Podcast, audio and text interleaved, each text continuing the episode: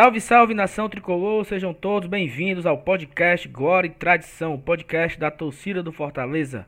Esse é o nosso programa de número 58, um programa que já deveria ter sido gravado alguns dias atrás por problemas de logística, de saúde, de tempo, espaço. Não deu certo, mas estamos gravando agora esse pós-jogo de Independente 1, Fortaleza 0. Um jogo histórico, um jogo memorável um jogo que vai ficar na memória de muita gente, tanto os que estiveram em Buenos Aires, estiveram em Avejaneda, quanto os que as pessoas que estiveram em Fortaleza acompanhando pelo Adazum. E aí, Thaís, tudo bem? Tá recuperada? Olha, Saulinho, olha, meu amigo Felipe, olha, la nación tricolor que nos escucha ahora. Graças por este novo programa de Glória e Tradição, graças por este viagem, por sua companhia, Saulinho é, por este partido em Avellaneda e por ser Fortaleza. Eu estou solamente ao povo de la Rabiola, pero habemos que falar sobre este jogo. Aí dentro, Thaís. Com todo respeito. e tu, Felipe? E tu, Felipe? Em português mesmo? Boa noite. Pois é, agora eu fiquei até sem graça para me apresentar, mas enfim. Fala pessoal, novamente a honra estar aqui com vocês aqui hoje, com o Saulo, com a Thaís, sem o Elenilson. E é isso aí. Vamos falar desse jogo histórico, o maior confronto da história do futebol cearense, na minha opinião. É, enfim, a gente tem muita coisa para falar e, e, com certeza vai ser um ótimo programa. Passa adiante.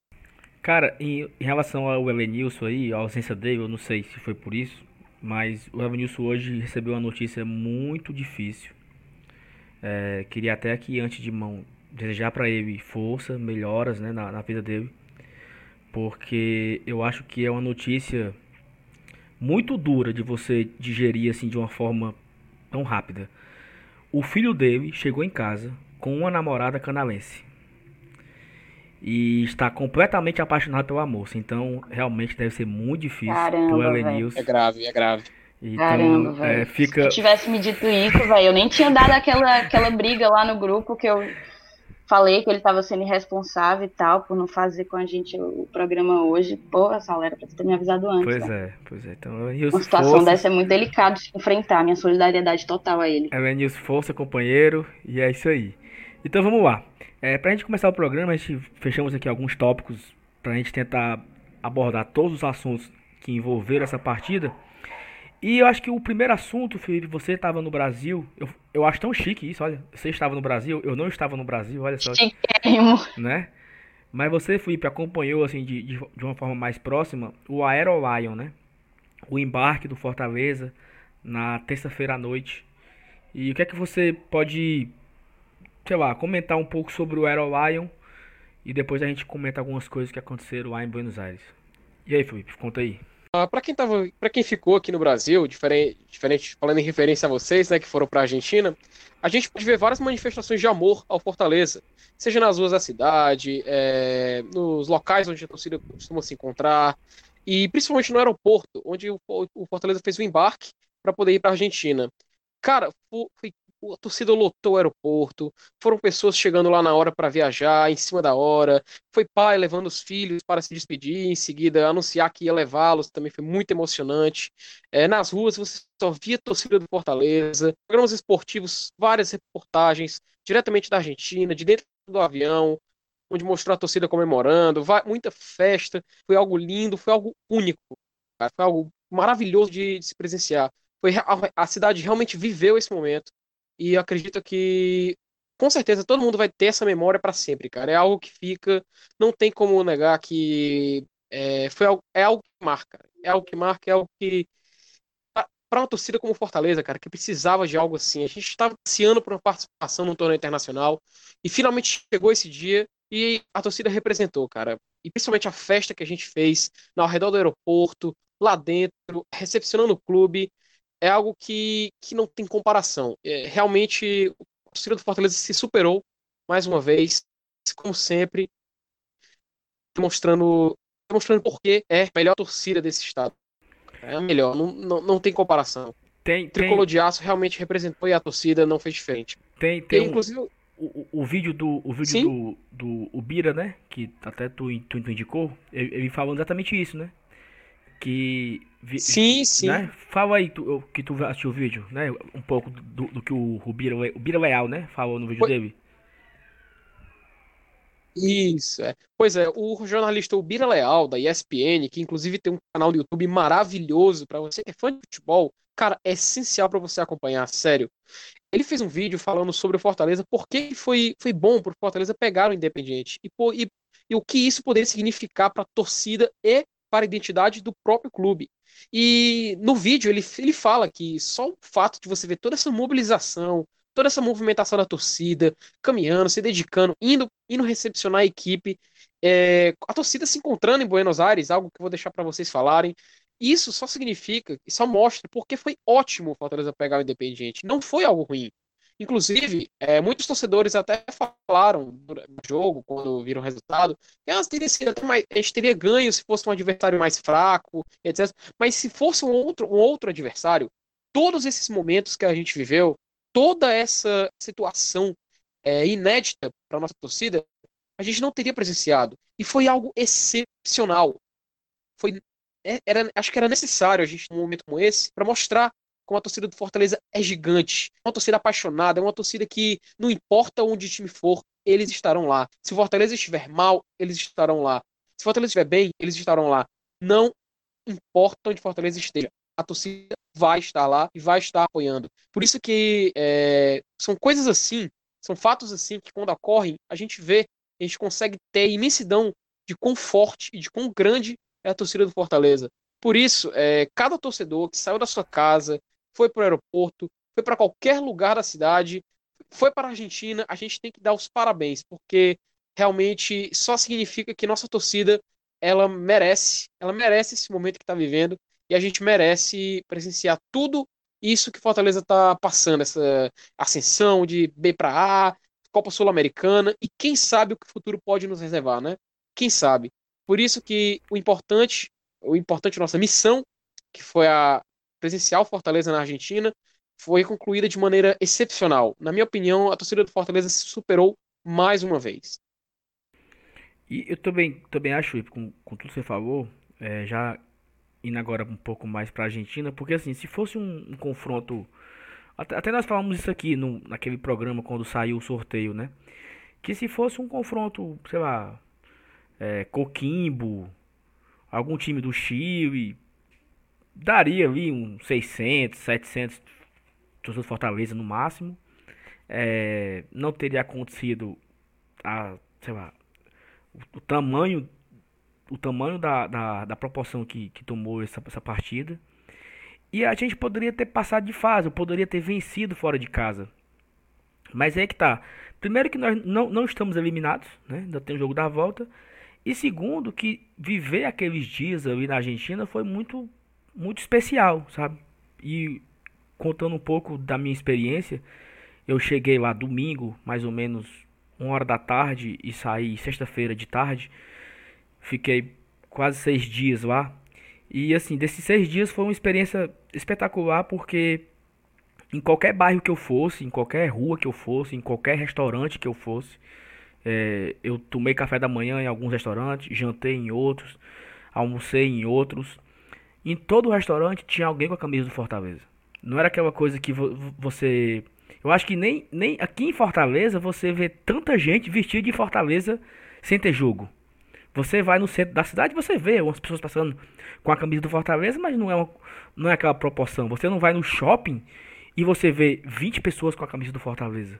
Você vai num, na, lá em Porto Madeiro, que é uma região que tem alguns bares, você não vê assim 50 pessoas andando com a camisa do Fortaleza. Então, foi uma manifestação é, de forma voluntária, de forma despretensiosa, de forma até, como é que eu, a palavra que eu quero usar, meu Deus?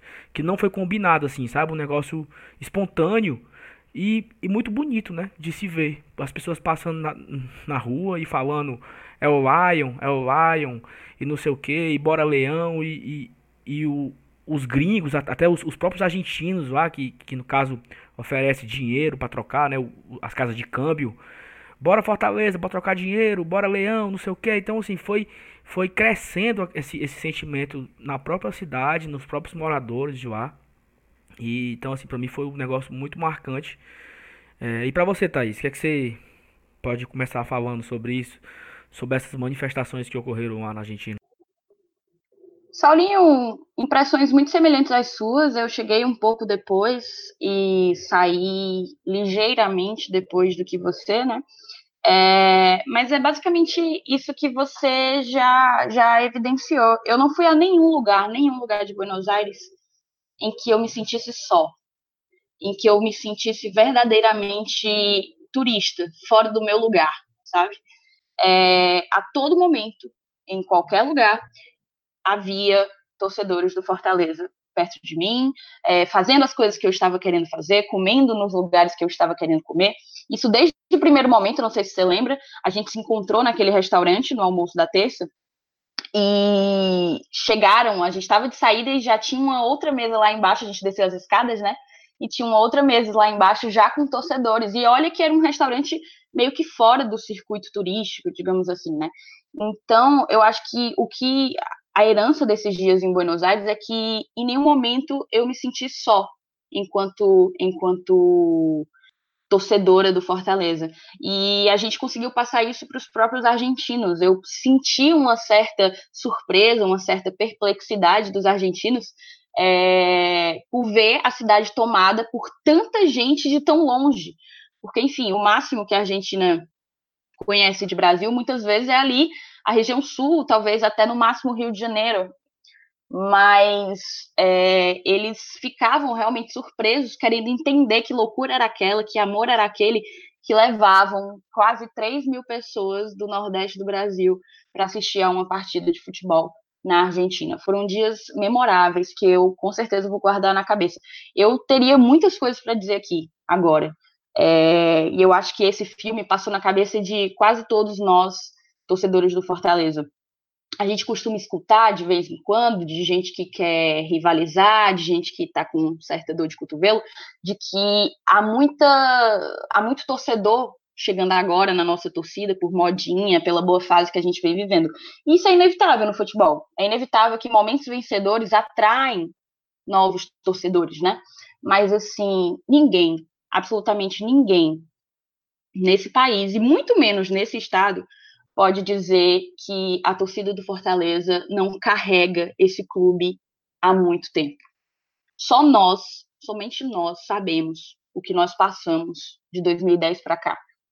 E eu estava meio que refletindo, é, para mim, que estive dia 23 de setembro de 2017 em Juiz de Fora, e estive dia 13 de fevereiro de 2020 em Buenos Aires, em Avejaneda, é, é como se aquela partida em Avejaneda fosse o capítulo final de uma história que pode ter começado no dia 23 de setembro, no nosso, na nossa redenção e na nossa subida à Série C, ou à Série B, perdão, nossa saída da Série C.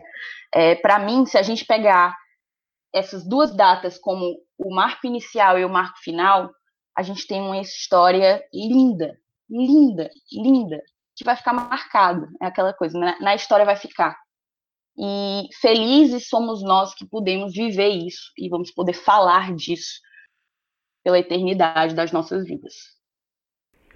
E eu queria só falar duas coisas, assim, que tirando o jogo, que vamos daqui a pouco estar no jogo, mas duas coisas bem marcantes para mim. É, eu torço Fortaleza desde ali do final de 1999, já até contei aqui uma história uma vez, por que, que eu virei torcedor do Fortaleza. É, e um grande ídolo que eu tive na infância se chama Clodoaldo, né? Porque aquela começo daquela geração ali, eu tava foi quando eu comecei a torcer Fortaleza ali nos meus no auge dos meus 10 anos de idade. E depois do Clodoaldo veio um outro ídolo que foi o Rinaldo, né? Já ali a partir de 2004, o Rinaldo jogou pelo Fortaleza 2004, 2005, 2006, voltou em 2008, voltou em 2010 e hoje trabalha no clube todos os dois. E teve um momento que dessa viagem que eu tava lá no bairro do Boca e nós pegamos aquele ônibus de turismo, né? E aí você desce, você, você pega esse ônibus, você roda a cidade e desce em qualquer canto que você queira descer. E o ônibus passa em 20, 20 minutos para você pegar no, novamente outro ônibus. E aí eu desci no Boca para um abraço para o Ibe, né? Que é o, o, peruano lá. Eu fui lá no peruano falar com ele e tal. E eu subi no próximo ônibus. Quando eu subi no próximo ônibus, tá assim, uns 30 torcedores do Fortaleza dentro do ônibus, cantando e tal. E entre esses torcedores está o Clodoaldo e o Rinaldo. Então, assim, passou um filme na minha cabeça. Porque, porra, eu era uma criança de 10 anos de idade que cantava o terror Clodoaldo é matador. E eu tô no auge dos meus 30 anos com o cara do meu lado, dentro de um ônibus, em Buenos Aires, cantando a música dele. Então, assim, porra, é um negócio extraordinário. Que certamente isso não aconteceria em Fortaleza. Eu não pegaria um ônibus com o Clodoaldo em Fortaleza. Por coincidência, né? Então, assim, foi algo muito grande, sabe?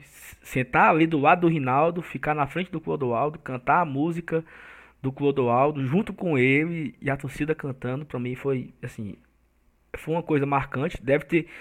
Certamente alguém viu esse vídeo por aí, que esse vídeo deu uma viralizada. E o segundo fato marcante para mim foi aquele momento no obelisco. O obelisco é um marco da cidade, né? Tem um. Não sei bem lá, tem um, uma data lá, 9 de julho de 1800, alguma coisa, que foi construído lá, um, um símbolo da cidade. É uma praça bem, bem grande, assim. E tinha ali pelo menos, pelo menos 1.500 tricolores cantando as músicas do Fortaleza, cantando o hino, cantando as músicas da organizada, é, demonstrando o amor. Isso numa, numa quarta-feira às 19 horas. Ou seja, todo mundo saindo do, do, do, seu trabalho, né? As pessoas que moram na cidade, saindo do trabalho, indo para a faculdade, ou, ou, sei lá, fazendo qualquer coisa, andando ali naquela área central da cidade e olhando para aquilo ali sem saber o que é que está acontecendo aqui, né? Que diabo é isso? Porque nesse dia, horas antes, estava acontecendo uma manifestação política, né? Alguns sindicatos estavam, estavam fazendo alguns, alguns protestos no mesmo local, que é um local é, também de tipo uma base de, de, de, uma base de protesto da população. E de repente está lá uma cambada de cearense cantando, rindo, bebendo, achando graça, sendo feliz é, tudo por conta de um, de um, clube de futebol do Nordeste que estava indo jogar em Buenos Aires. Então, assim, é uma coisa muito aleatória, uma coisa muito louca para quem não, não entende, para quem não, não conhece essa paixão que é o futebol. Então, para mim, são dois momentos bem marcantes. Aproveitei lá, dei uma entrevista pro Futebolês, dei uma entrevista pra Verdinha, lá pro Jussier e pro Antero. E, e eu, é chiquérrimo, e eu falei E eu falei até isso para, o, para os dois, assim, aquele momento ali era uma grande confraternização. E eu acho que, ca que cabe com o que, o que você acabou de falar. Nós ficamos alguns anos sofrendo, né? E aí acho que assim, a grande celebração foi estar todo mundo ali em Buenos Aires comemorando aquilo ali. É, nós não, nós não estávamos comemorando a classificação, nós não estávamos comemorando a vitória, nós não estávamos comemorando é, um título, né? nós estávamos comemorando o simples fato de ser Fortaleza. O simples fato de poder estar vivenciando ali naquele momento. Parafraseando aqui Roberto Carlos, né? É, que, que fala algo desse tipo da música dele. Então é isso. Então acho que foi muito bonito viver esses dias, foi muito marcante. Certamente está marcado na minha memória. É, o vídeo que o Felipe citou agora há pouco do Bira Leal, ele falou que o torcedor do Fortaleza vai ficar insuportável nesse primeiro semestre, porque ele sempre vai ter uma história para contar, ele sempre vai dizer que foi para Buenos Aires ver um jogo. E desde que eu cheguei em casa ontem, que eu não tenho outro assunto, eu vou sair com os amigos, eu conto uma história, eu tô com a minha esposa, eu conto uma história e eu lembro, eu conto outra história, então tem muita história para contar. Mas vamos para o jogo. Fortaleza acabou perdendo, né? É, não foi o resultado que nós esperávamos. Mas e de... foi, foi. Aconteceu isso mesmo. Pois é. Eu acho que nós merecíamos. Eu, eu acho assim, se o Fortaleza tivesse vencido esse jogo, aí seria assim uma. Uma... Buenos Aires não tinha estrutura para isso. É, é porque é, Deus escreve certo por linhas tortas. Não tinha como a gente vencer aquele jogo, porque aquela cidade ia abaixo. Ia abaixo. Buenos Aires não tinha estrutura nenhuma para uma vitória do Fortaleza na última quinta-feira. E aí, Thaís, começa com você aí, sua análise do jogo. Eu assim, eu, eu nem sei se a gente tem muito para falar do jogo, sabe? Eu tenho, bicho. Não, pois então fala. Pois vá, fala. Não, na verdade, Não, não, não o, o, que, o, o que eu quis dizer. Não, fala, fala aí. O que eu quis dizer foi assim, porque. Não sei, sabe? Beleza, perdeu, pronto. Próximo. Acho que foi muito mais. Foi, foi muito mais belo, foi muito mais emocionante tudo que aconteceu no entorno do jogo. Mas é claro que tem que falar também do jogo, né? Um jogo difícil. Não, sem sombra de dúvidas. Sim. É um jogo que tem toda uma história por trás, entendeu? Ele não é um, um, um, jogo em si mesmo, um fim em si mesmo. Não foi apenas uma partida de futebol. É, mas, assim, eu acho que é um jogo sobre o qual a gente tem que tratar, porque, apesar de uma derrota, foi a melhor partida do Fortaleza em 2020, na minha concepção. Não sei se vocês têm alguma outra opinião diferente disso. E para mim, eu fui surpreendida em Avejaneda. É, para mim, o Fortaleza su surpreendeu. Essa é a conclusão que eu cheguei após três dias da partida, né? Depois de tentar lembrar bastante dos lances, eu reassisti ao jogo hoje. É, e eu falo que surpreendeu em todos os aspectos, no aspecto físico, no aspecto técnico, no aspecto tático e no aspecto psicológico. O que eu vi foi um time gigante que não, não em nenhum momento se, se amedrontou diante da, da grandeza daquela partida e daquele momento. Eu acho que foi um time que percebeu a importância daquele momento para sua torcida, percebeu por conta do Aerolion, percebeu por conta da invasão tricolor que houve na Argentina, mas não se apequenou. Pelo contrário, é, é como se a gente não tivesse constrangido o que geralmente acontece, porque querendo ou não foi a estreia do Fortaleza numa competição internacional. O que eu vi foi um time muito brigador, muito é, com um plano de jogo muito definido, muito bem definido e até certo momento muito bem é, praticado, né? Posto em, muito bem posto em prática. É, eu acho que um, um, ponto alto do nosso, do nosso jogo foi a nossa defesa, o nosso sistema defensivo, extremamente bem postado, extremamente bem articulado. Talvez um indicativo disso tenham sido o número de impedimentos, foram cinco impedimentos para o pro, pro Independente, nenhum para a gente, né? É, isso mostra que a nossa defesa estava muito bem posicionada e muito atenta ao posicionamento dos jogadores adversários. A gente meio que é, tomou praticamente todas as iniciativas do jogo no primeiro tempo. Né? A gente teve uma grande chance com o Oswaldo aos 20, é, depois teve aquele, aquela, aquele lance do David que é um pouco inexplicável. Eu assisti, reassisti, assisti mais três vezes para tentar entender. E o Oswaldo ele dá um passe que desmonta a defesa do, do Independiente e o David recebe, ele meio que puxa para a direita, o que eu não entendo bem, porque até onde me consta ele é canhoto.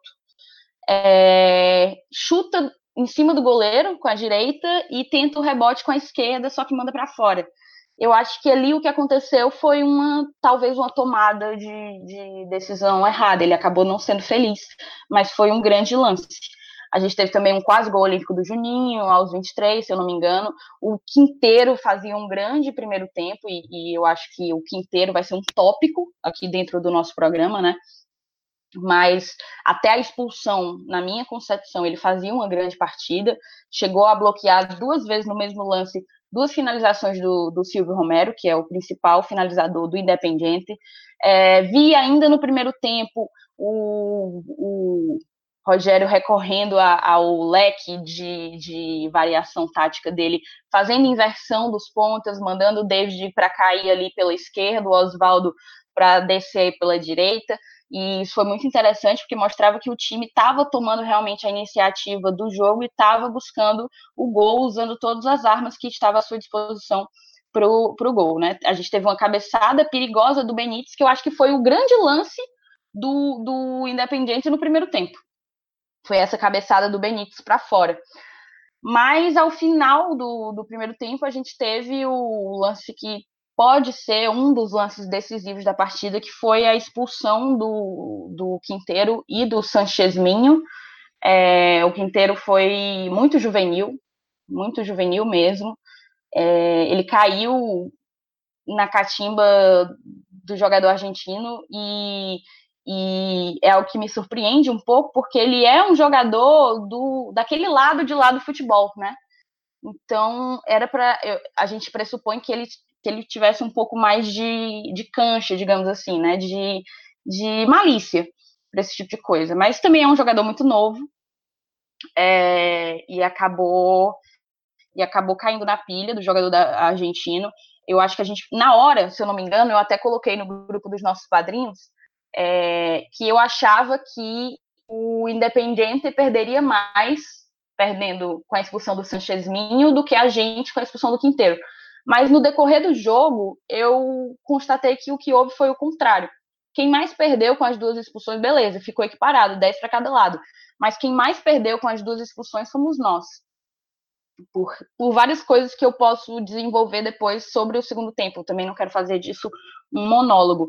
Mas a gente acabou, com a expulsão do Quinteiro, tendo que, ainda no primeiro tempo, recuar o Felipe para a zaga, para né, dar aquela dar aquele, aquela gambiarra, aquele armengue ali.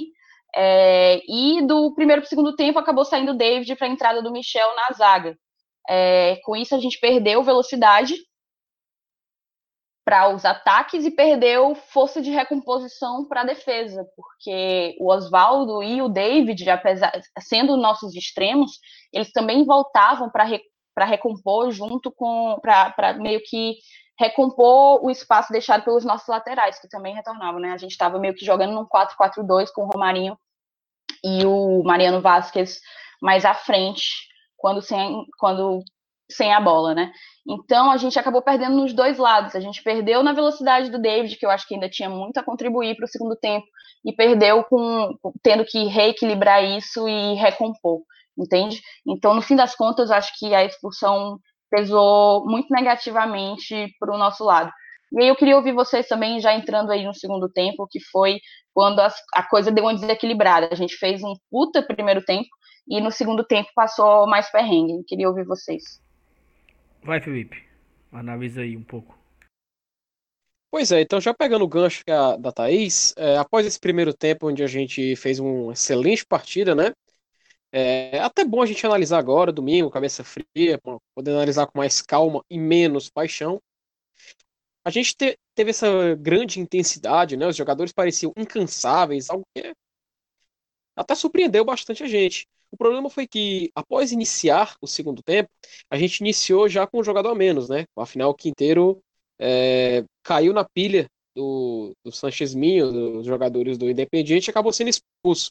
Foi até um, até me surpreendeu essa reação dele, porque eu não esperava isso do jogador do Quinteiro, já que ele é um, um cara que sempre mostrou ter um perfil, apesar de querer criar essa postura mais de violência, ele não tem esse costume. Me surpreendeu bastante ele ter sido expulso. Ah, o Independiente é até que chegou Se eu não me engano, Felipe, início, deixa eu te interromper rapidamente. Se eu não me engano, o Quinteiro foi um dos zagueiros menos advertidos ao longo da Série A do ano passado, não é? Foi isso, isso, por isso que surpreendeu bastante a gente, ele ter caído nessa, nessa pilha argentina. E, e com isso, a gente, logo no início do segundo tempo, o gol do Leandro Fernandes, que realmente foi uma ótima jogada do lado direito. Inclusive, dá um destaque para o Fabrício Bustos, do Independiente, que realmente fez uma boa jogada. É... Com isso, a gente acabou sendo surpreendido com esse gol e teve que se reinventar, apesar, afinal, estávamos com jogador a menos. Em certos momentos, o Fortaleza estava estar num 4-4-1, tentando recuar, se proteger, mas ao mesmo tempo atacar. E logo em seguida, o Fortaleza quase fez um gol com o Oswaldo, numa ótima jogada também. E logo que o Fortaleza perdeu uma chance de um empate, o Independente também perdeu a chance de fazer um gol. E, para minha surpresa, o Fortaleza estava tão intenso que o Oswaldo, de novo, num drible de corpo, conseguiu tirar três jogadores do Independiente. E ele chutou para a defesa do Martin Campanha, que inclusive não foi dado escanteio. Que, até fazer um, um, um parênteses aqui rapidinho, que arbitragemzinha mais ou menos do Ilmar Rodan, hein?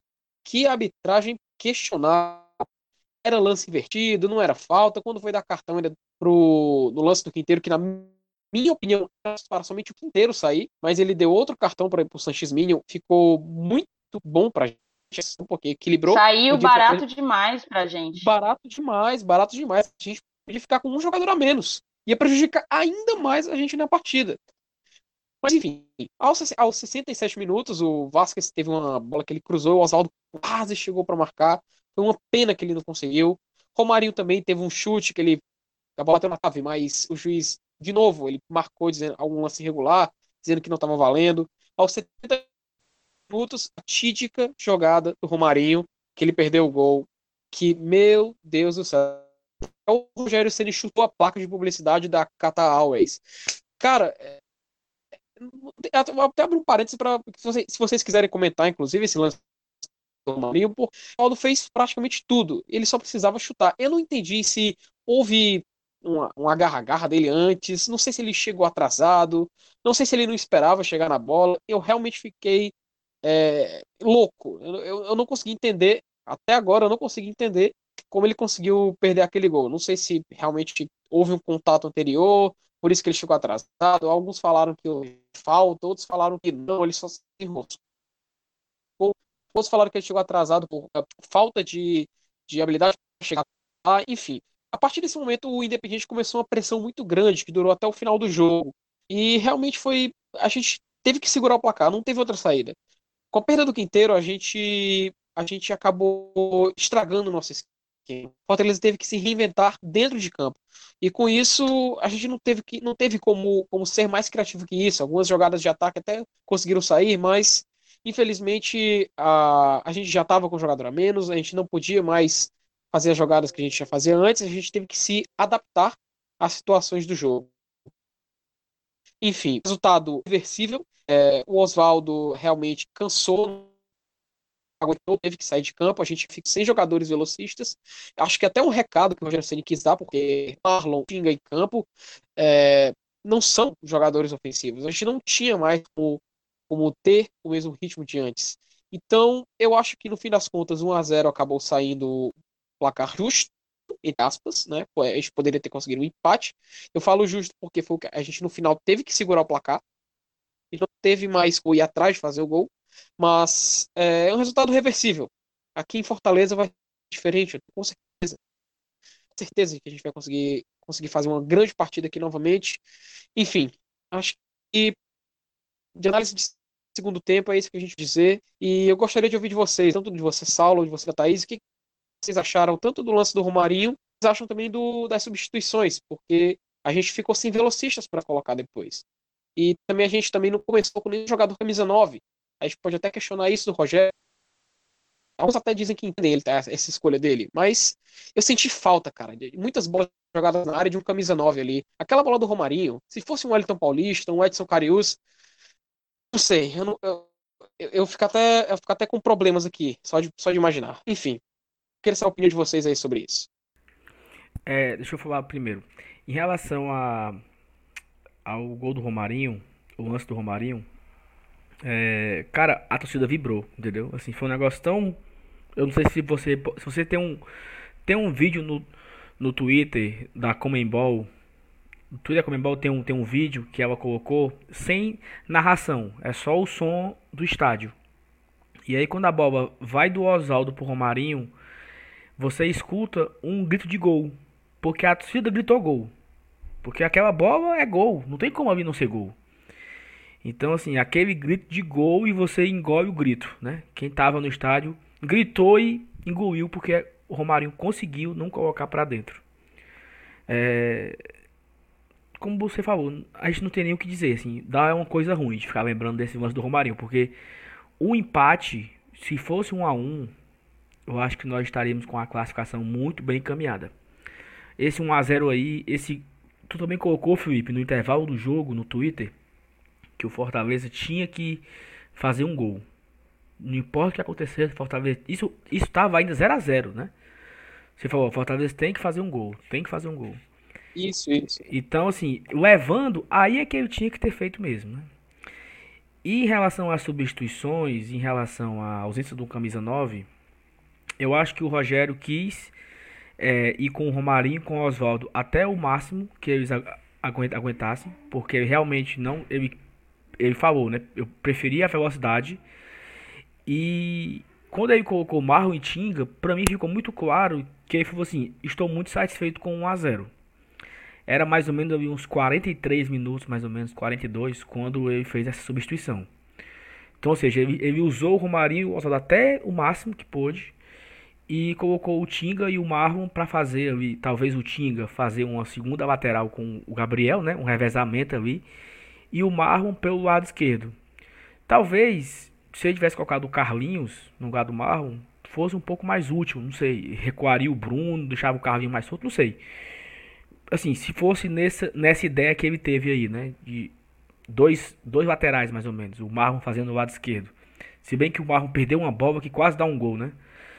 É, mas assim, eu acho que eu acho que ele não, ele não foi de camisa 9 por isso, sabe?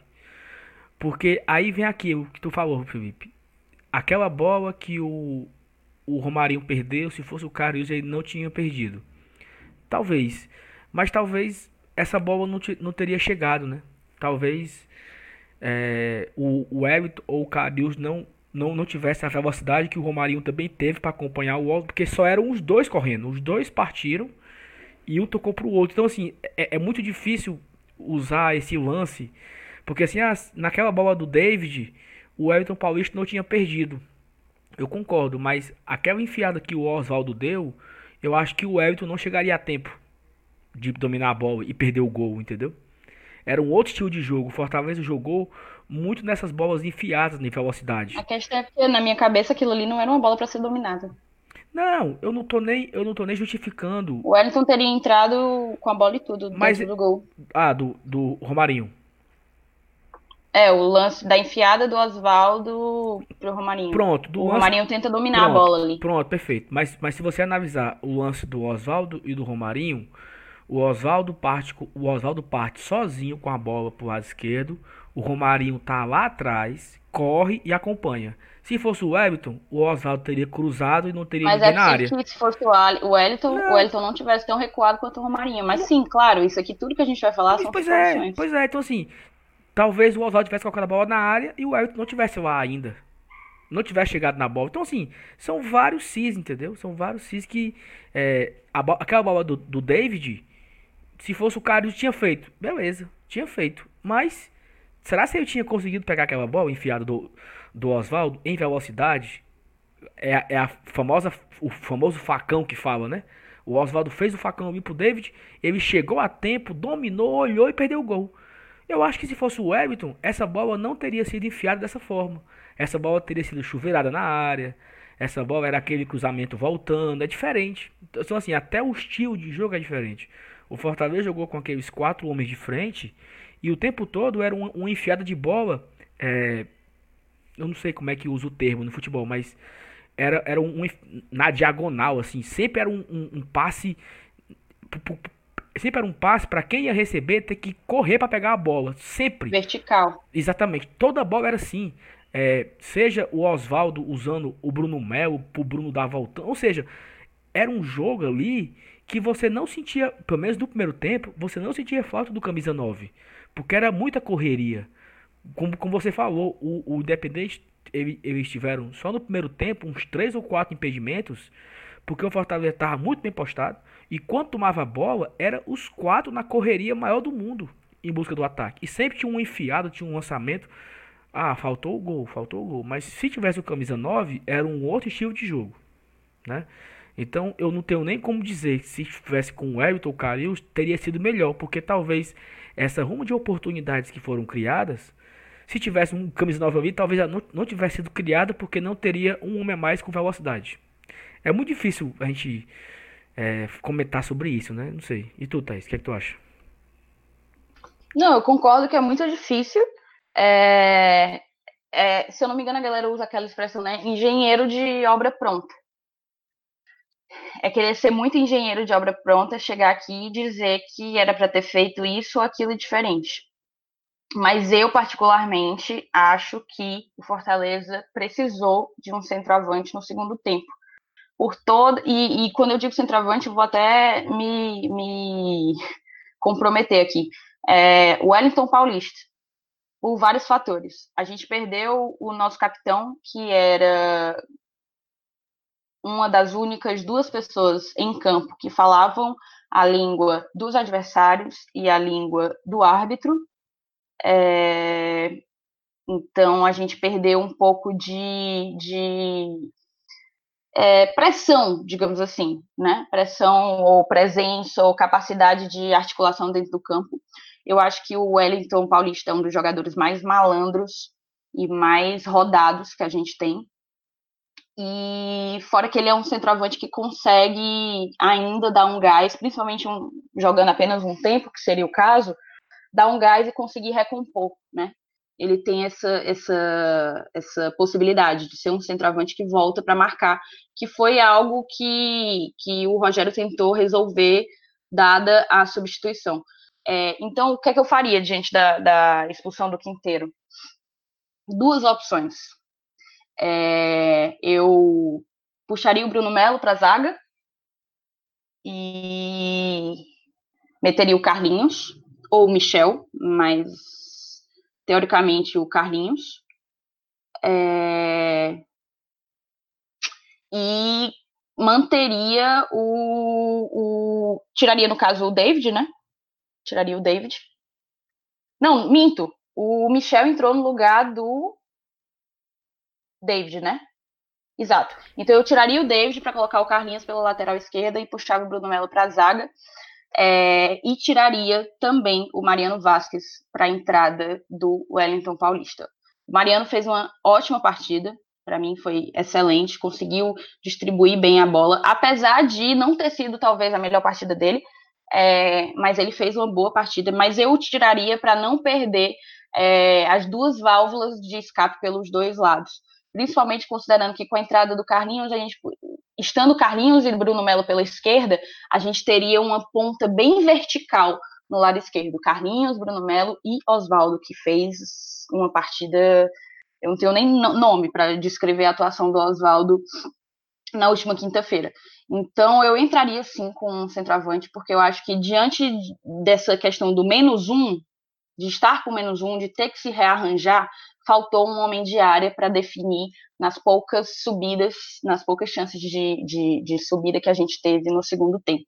É, naquela, naquele momento ali, no lance do Romarinho, é, o Romarinho ele tomou uma decisão um pouco errada, talvez porque ali não é a, a, a área, digamos, dele, né? Ele não é o cara de meter a bola, como seria o Wellington Paulista. Eu já vejo, eu consigo imaginar aquele gol do Wellington Paulista, o Wellington entrando com bola e tudo dentro, dentro, dentro do gol.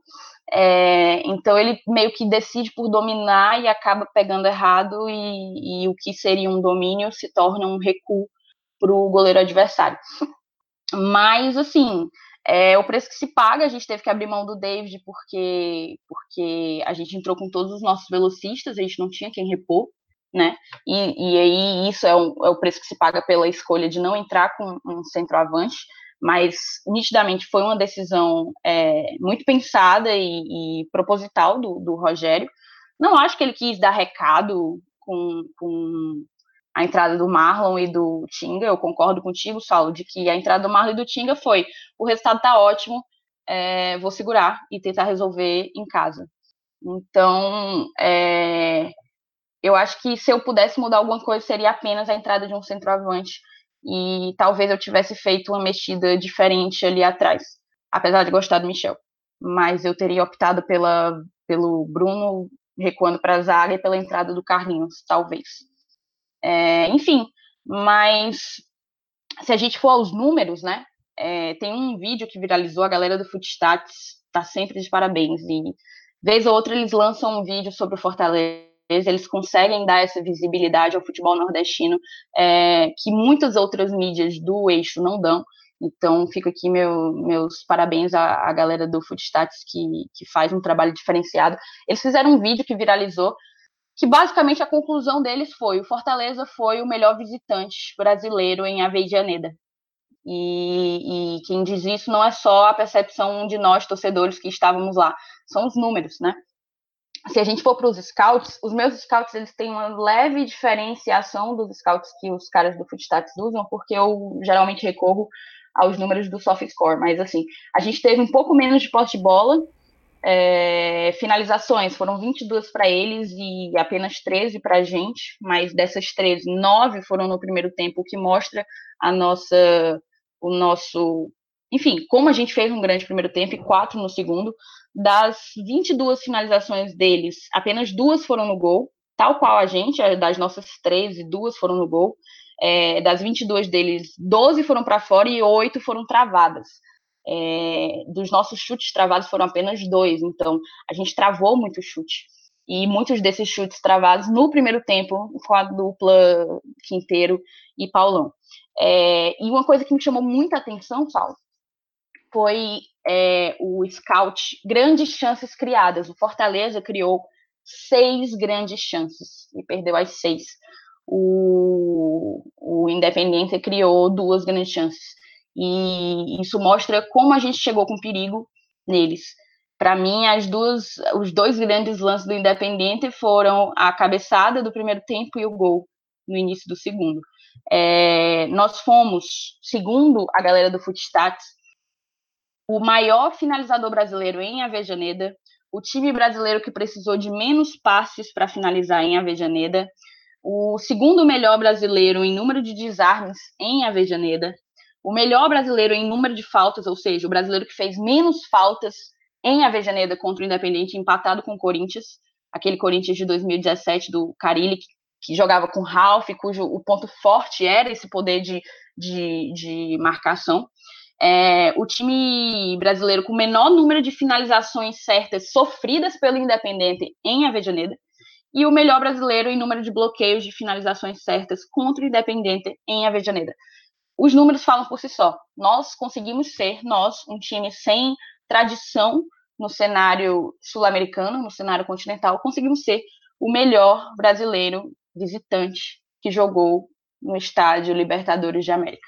E eu acho que a gente leva desse jogo é, o gigantismo do Fortaleza lá, que eu realmente espero e conto que vai ocorrer novamente aqui no dia 27 se Deus quiser, se os se toda a atmosfera conspirar a esse favor, e eu acredito muito que irá, a gente pode fazer uma grande partida e reverter esse resultado adverso. É isso. Então vamos votar, melhor e pior. A gente tem que manter a tradição do nosso programa. É, todos votaremos no Oswaldo e por quê, né? Ou não? Opa! Não? Opa! tem uma surpresa Eita. aqui. Então vamos lá, eu vou começar. Eu vou no Oswaldo. É... O Paulão fez uma partida muito boa. O Quinteiro fez um primeiro tempo excelente. O Juninho e o Felipe foram espetaculares. Acredito que a melhor partida dos dois é, nesse ano. Acredito que foi a melhor partida do Felipe em muito tempo. É, de fato, eu não lembro de uma partida do Felipe tão grandiosa quanto foi essa contra o Independente. O Felipe, o Felipe talvez seja o voto do, do Felipe, o Felipe, provavelmente, estou aqui chutando. Mas o Oswaldo foi o nosso principal jogador de forma ofensiva, foi o cara mais agudo, que mais certamente o que mais correu. Eu não tenho esse número, mas eu estou chutando. É, foi o cara que criou as principais chances para a gente, tanto perdeu gol como deu assistência para outros perderem gol, deu assistência do Romarinho, deu assistência do David, deu aquele drible lá que ele pedalou por cima do goleiro e a bola subiu um pouco. Então assim, para mim o melhor jogador em campo foi o Oswaldo. Thaís, já que eu sei que você é igual, igual comigo, deixa eu fui por último. Beleza. Sim, de fato, acho que Oswaldo foi o melhor em campo. Praticamente todas as nossas grandes chances tiveram participação dele direta ou indiretamente, seja ele finalizando ou dando passe para finalização. É, quase todas as nossas tentativas de construção ofensiva se deram pelo lado esquerdo. E, e eu acho que seria um pouco injusto. Para mim, foi a melhor partida do Oswaldo pelo Fortaleza desde o retorno dele. Eu não estou conseguindo lembrar de outra, de outra, de outro jogo em que ele tenha sido tão, tão, tão, tão, tão acima da média como ele foi é, em Avejaneda. Mas eu queria fazer, e eu não posso deixar de fazer, uma menção mais que honrosa ao Felipe, é, que já vinha jogando bem nos últimos dois jogos, principalmente, mas praticamente comeu a bola em Avejaneda. Foi o senhor do nosso meio-campo. Foi talvez, junto com o Juninho, responsável para que a gente não tivesse perdido o meio-campo contra um time que gosta de tomar essa área. É, a gente não passou perrengue nesse sentido de, de, de perder por completo o meio-campo, muito pela partida que Felipe fez, que Juninho fez. Felipe deu 73 toques na bola, teve 86% de acerto de passe, é, ganhou praticamente todos os duelos, seja de chão, os aéreos ele ganhou os quatro que ele duelou, é, corte, deu três cortes, travou dois chutes, quatro interceptações, três desarmes, foi um gigante, um gigante. Então, para mim, Oswaldo foi o melhor em campo, mas quase que perde, quase que perde o título para o Felipe, que também fez um partidaço. Bom, já pegando o gancho aí da, da Thaís, já falo logo. Cara, Felipe, é hombre, ele joga e joga, meu amigo. Caramba, cara, que partida sensacional do Felipe. Sério, foi, teve, era passe em, passe em distância, passe perto, cara, na marcação, sério, ele foi sublime, sublime. Eu realmente me surpreendi com o Felipe, cara. É, esses, é, os cruzamentos também que ele acertou, as bolas longas, chances criadas para gol. Cara, sinceramente, eu realmente acho que o Felipe se preparou para essa partida. A gente gosta de criticar ele às vezes, gosta, a torcida gosta também de ficar no pé. É, mas, cara, é, não, não, não tem o que falar. O pessoal até pegou no pé dele nas férias, de que ele tava é, bebendo acima da conta. Cara, eu vou comprar uma adega para ele depois dessa partida, porque, poxa vida, o cara jogou demais. É, na minha opinião, foi o melhor em campo. Eu sei que o Oswaldo, realmente, o Oswaldo foi acima da média.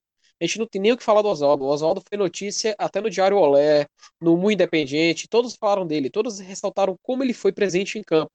Só que eu acho que o ponto forte invisível do Fortaleza na partida se chama Felipe. E eu acho que ele realmente foi o, foi o, o motor daquele meio campo. Também queria só destacar um pouquinho a partida do Paulão, que foi muito bem, cara. Realmente o Paulão é o cara que chega, chegou bem abaixo do radar, sem chamar atenção, e fez uma, uma belíssima partida. No segundo tempo, quando a gente estava sofrendo pressão, ele foi muito útil, sempre afastando as bolas.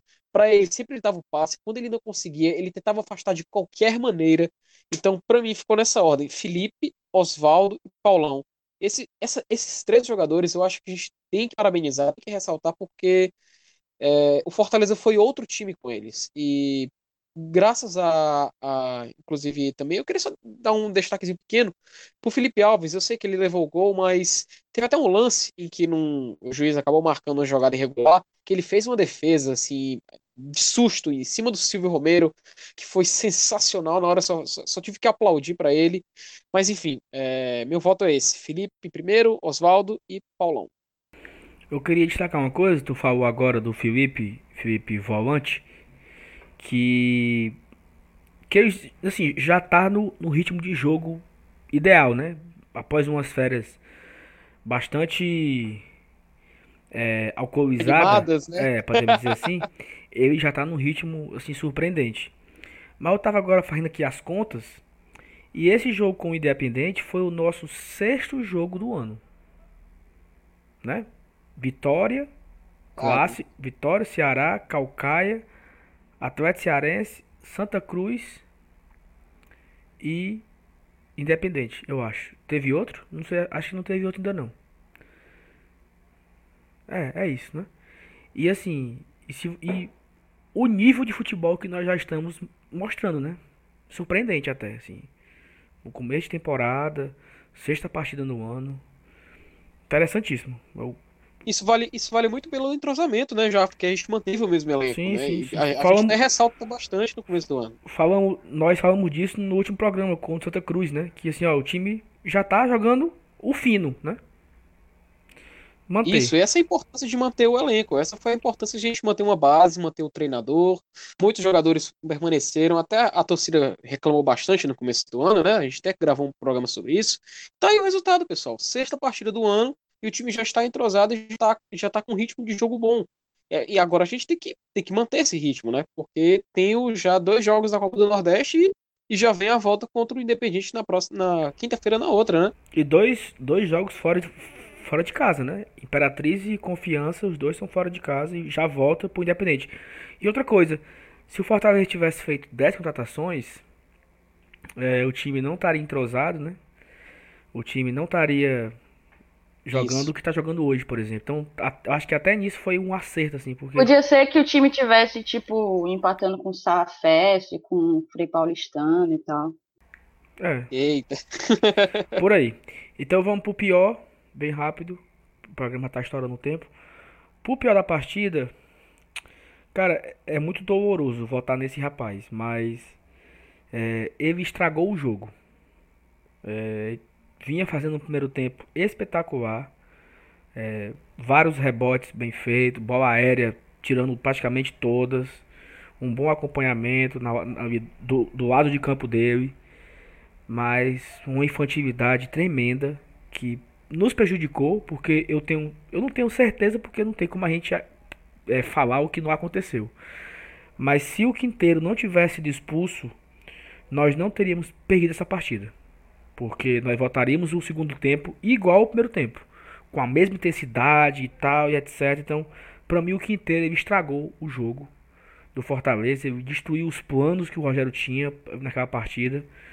É, sei lá, se a gente leva ali um gol bobo, e o time dá um apagão, com, porque o meu grande medo era esse, sabe? Era o Fortaleza levar um gol numa bola vadia ali, o time ficar desnorteado e levar mais dois. Sabe? Esse era o meu grande medo.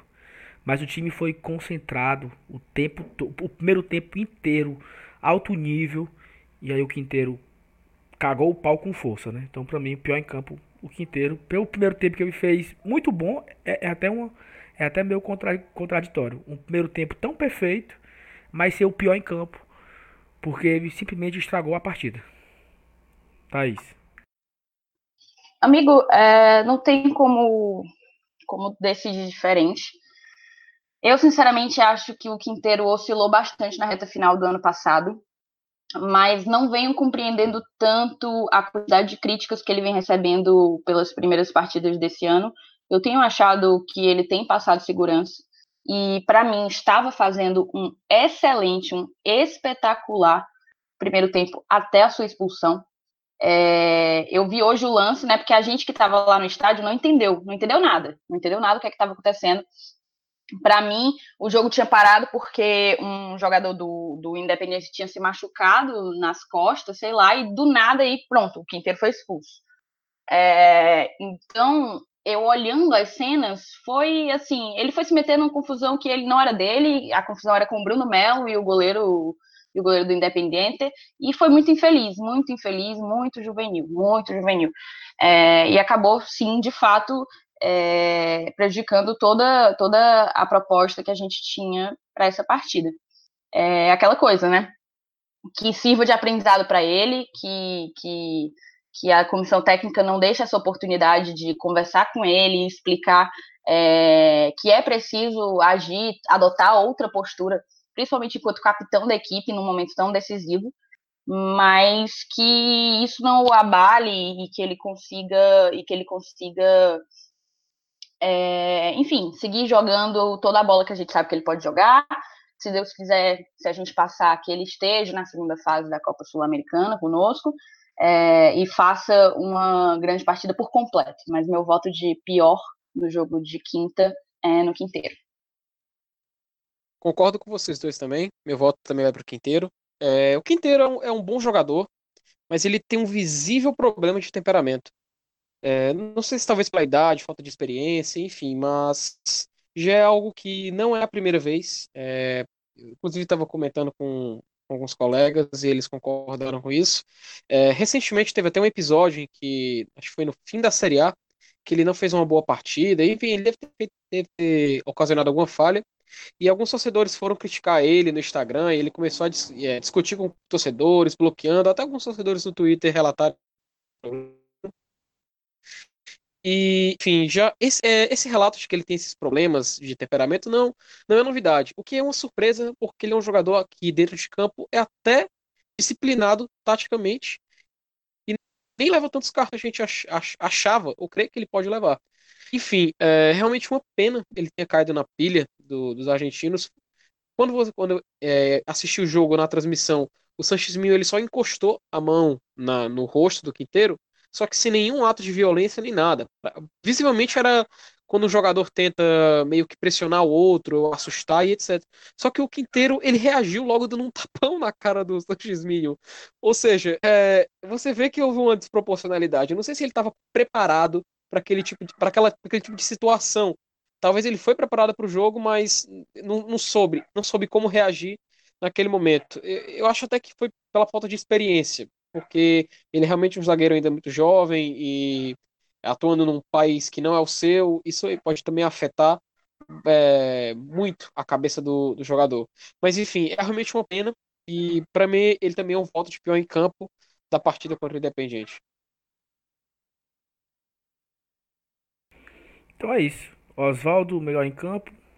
Quinteiro, pior em campo. Independente 1 a 0 Para esse jogo da volta, no dia 27, nós já temos aí uma previsão de pelo menos 30 e tantos mil sócios que fizeram check-in. O número de ingressos vendidos não foi divulgado pelo clube ainda. Não sei porquê, o clube não divulgou de forma oficial. É, eu sei que teve uma nova carga de ingressos ontem à noite. Ontem, que eu digo, é sábado. Foi disponibilizada uma nova carga de ingressos nas lojas. Devem se encerrar as vendas até o dia do jogo. Falta ainda praticamente 10 dias para a partida. É, outra coisa que eu acho que vai acontecer, a Comembol ela não autoriza é, bandeira, faixa, mosaico, bateria, fogos, sinalizador, nada disso é permitido no jogo. Então vai ser bem complicado um jogo desse que precisamos da torcida sem a bateria, né, da tufa, a bateria dá o ritmo, a bateria ela dita ali um pouco as músicas. Vai ter que ser só na voz mesmo. E seja o que Deus quiser, para esse jogo não teremos o Quinteiro, né? Foi expulso. Bem rápido, Thaís. Quais são as suas expectativas para esse jogo? Depois tu passa para o Felipe e eu falo por último. Desse jogo do dia 27. Saulo, eu tenho muita curiosidade para saber o que é que o Rogério vai fazer. Não acho que ele vai adotar a mesma estratégia. Vou ser surpreendida se ele, se ele entrar com a mesma escalação. É... Acho que a torcida vai fazer toda a diferença, que a gente tem plenas condições de dominar o jogo, como, como a gente quase fez por completo, mesmo sendo visitante. Como mandante, a gente consegue mudar um pouco a situação de figura e que o apoio incondicional, por mais clichê que isso possa parecer, mas que o apoio incondicional da nossa torcida é, possa fazer a diferença, entendeu? Eu tenho certeza que naquele jogo contra o Bahia, a festa que a gente fez fez a diferença na cabeça de cada, de cada jogador, na própria cabeça do Rogério, seja para decidir renovar ou enfim.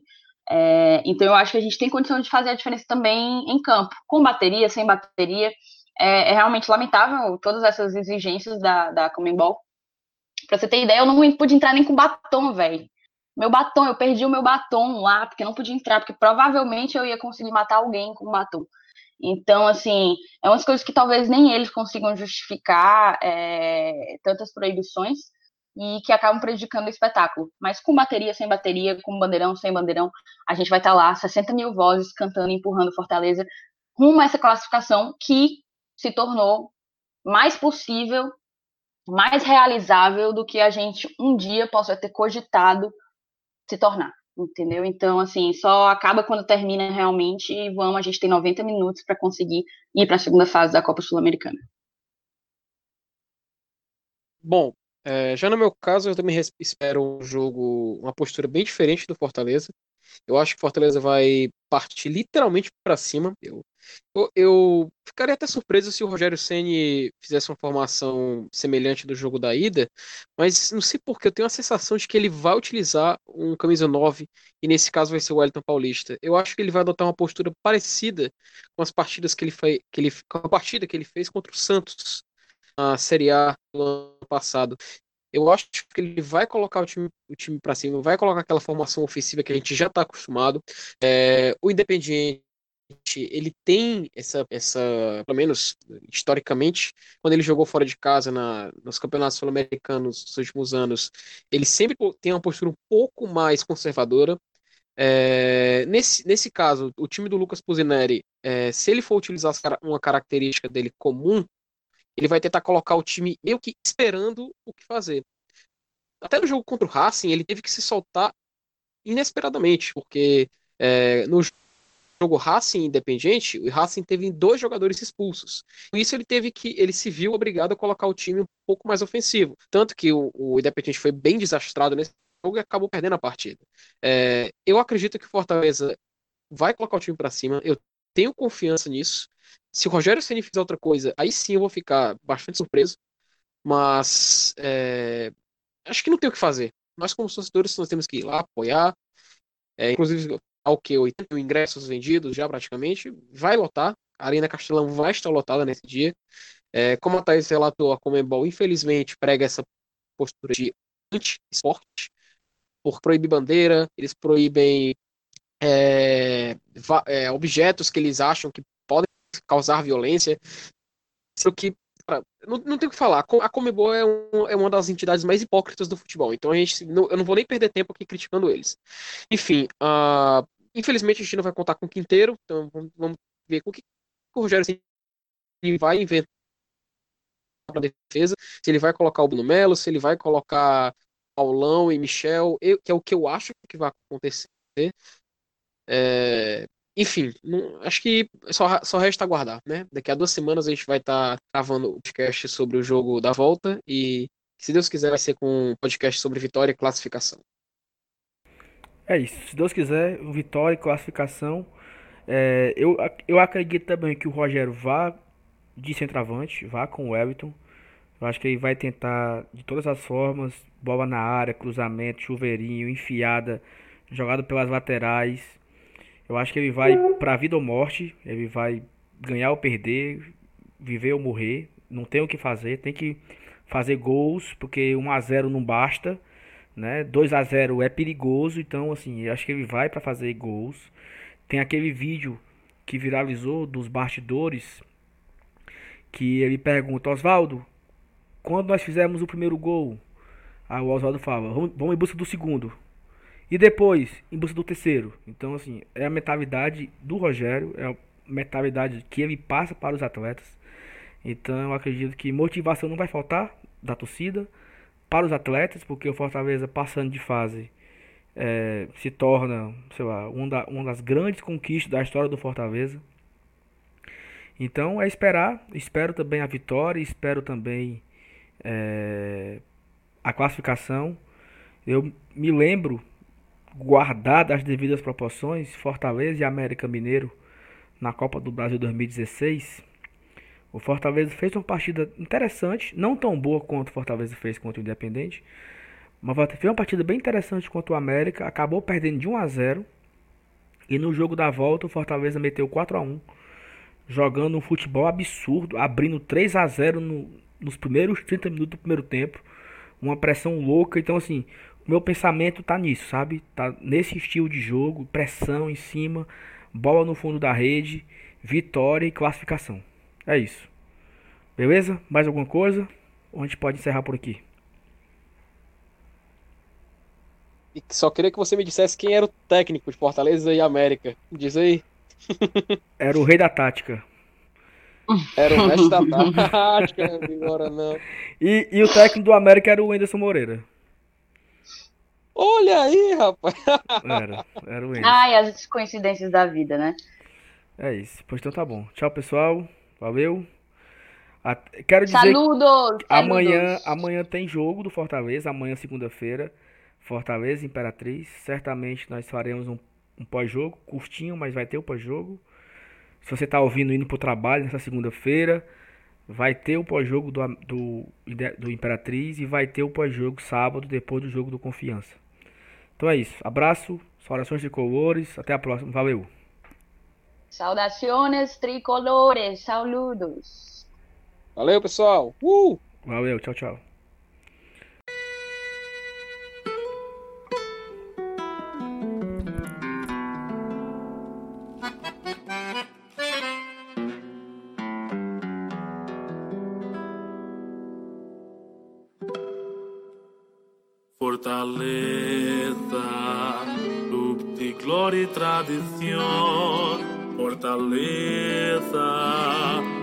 Cuántas veces campeón. Fortaleza, querido idolatrado, está siempre guardado dentro de mi corazón. Altivo, su historia siempre fue un marco, y su gloria es luchar y ganar también. Salve el tricolorazo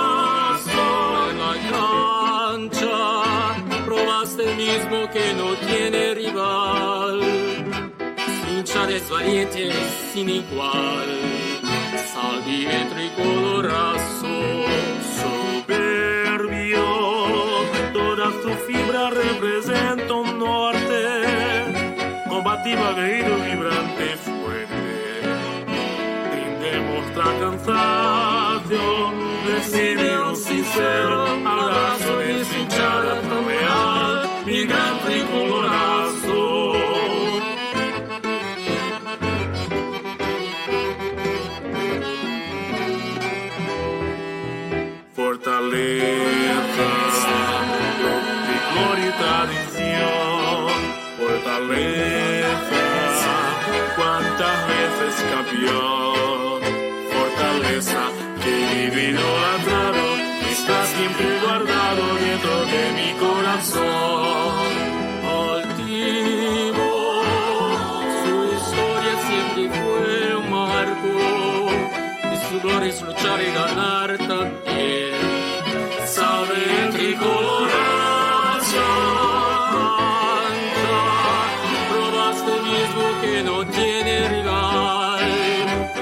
Su hinchada es valiente sin igual. Sabe el tricolorazo. soberbio, toda su fibra representa un norte, combativo, aguerrido, vibrante, fuerte. Sin demostrar cansancio, recibe un sincero abrazo de su hinchada sin el sincero, abrazo de sin charla peleal, mi gran tricolor.